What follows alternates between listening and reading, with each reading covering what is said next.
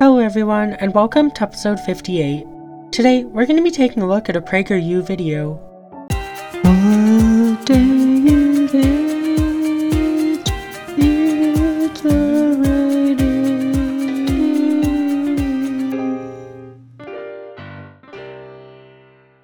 So, the video that we're going to be taking a look at today is called How Gender Ideology Threatens Core Freedoms in K 12 Schools. So, without any further ado, let's just dive straight into the video. What are you willing to do to keep a job you love? Work overtime? Add 30 minutes to your commute?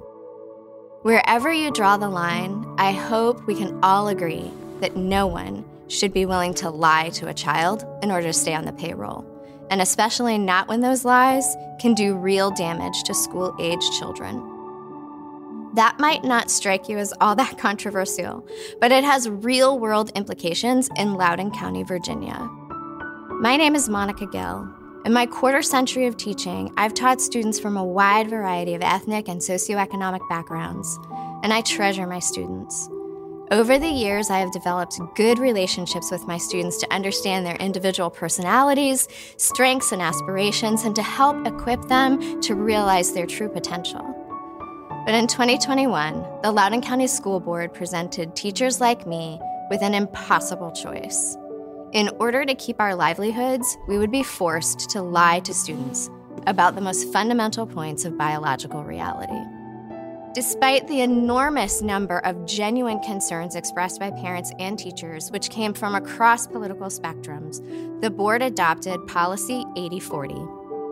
The policy forces teachers, staff, and even students to call girls boys and boys girls solely based on another student's stated gender identity. So, before we go on, I think we should first figure out what is Policy 8040. So, this is from loudounnow.com, and it says Rights of Transgender and Gender Expansive Students. Loudoun County Public Schools is committed to providing an equitable, safe, and inclusive learning environment for all students. All students shall be treated with dignity and respect, regardless, regardless of their sex, sexual orientation, transgender status, or gender, identi- gender identity slash expression. LCPS is committed to supporting students' privacy and providing equal educational opportunities, including access to LCPS programs, activities, and facilities. LCPS staff shall allow gender expansive or transgender students to use their chosen name and gender pronouns that reflect their gender identity without any substantiating evidence, regardless of the name and gender recorded in the student's permanent educational record.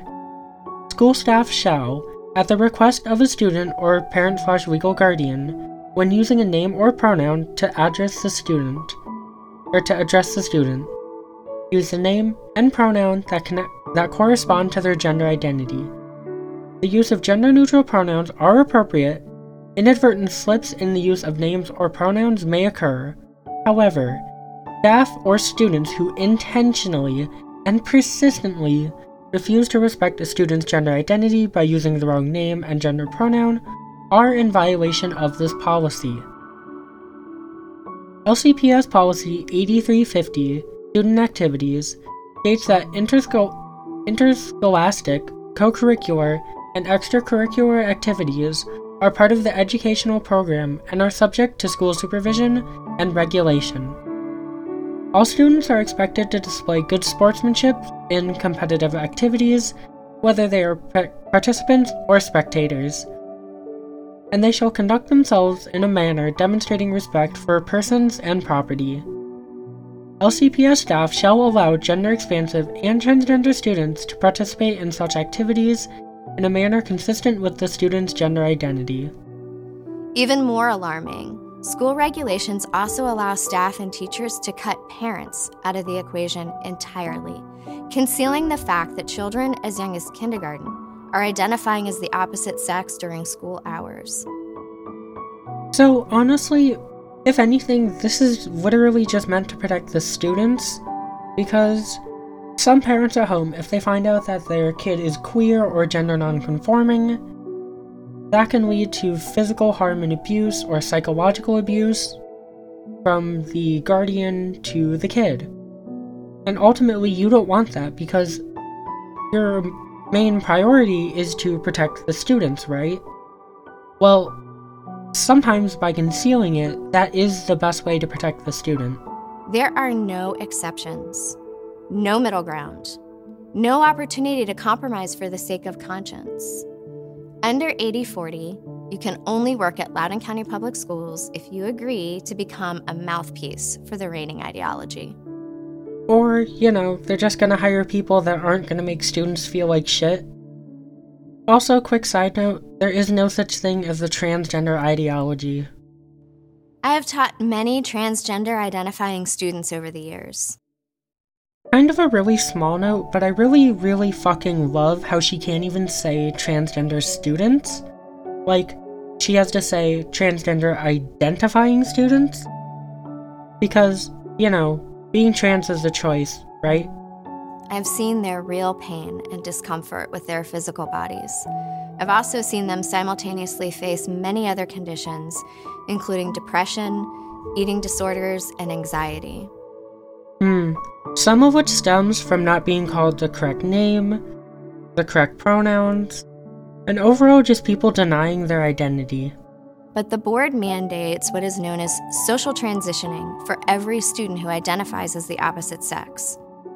Social transitioning is a form of psychiatric treatment, transforming the way students and teachers interact to affirm the student's asserted gender identity. So the policy demands that we participate in what is essentially a treatment plan without providing for any mental health assessment, let alone a diagnosis of gender dysphoria. So basically, what I get from this is that she thinks being trans is a disease. That doesn't serve a child's best interests. In fact, there's very good reason to believe it would steer them away from getting other help they really need.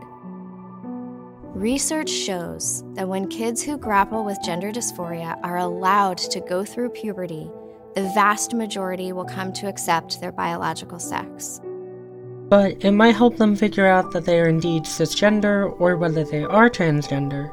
So, regardless of the end result, why not let them go through it so they can figure it out themselves?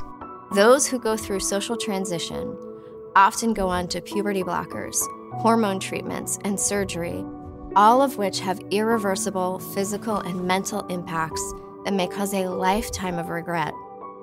First off, detransitioning is rare. Second, We've been over this. Puberty blockers are not permanent, and they do not cause irreversible damage. We've gone over this so many times. The Loudoun County School Board has willfully ignored the rising evidence of these regrets and the irreversible damage suffered by people who have detransitioned. The board's one size fits all policy only increases the likelihood of such harms. And for me, that is truly heartbreaking. I've loved and cherished every student I have ever taught over the years. But my duty to be honest and to always act in my students' best interests means I can't always do or say everything they ask.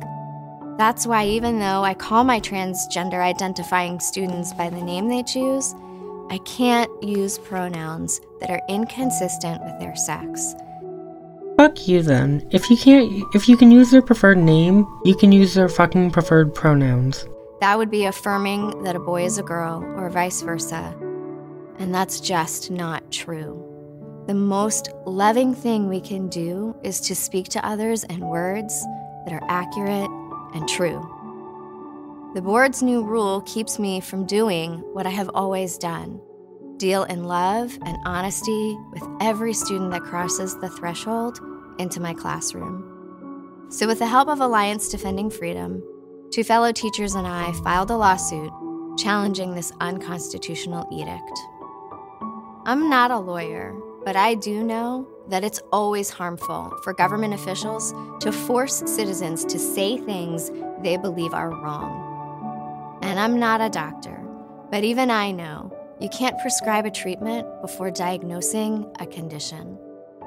While I am concerned about my constitutionally protected freedom, as all Americans should be, I am far more concerned about what's best for my students And for the sake of these kids, I want to see an end to this destructive policy.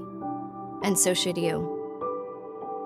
Well, I'm gonna wrap the episode up here, so as always, it's, well, you know, full of bullshit, because Alliance Defending Freedom is very transphobic and conservative.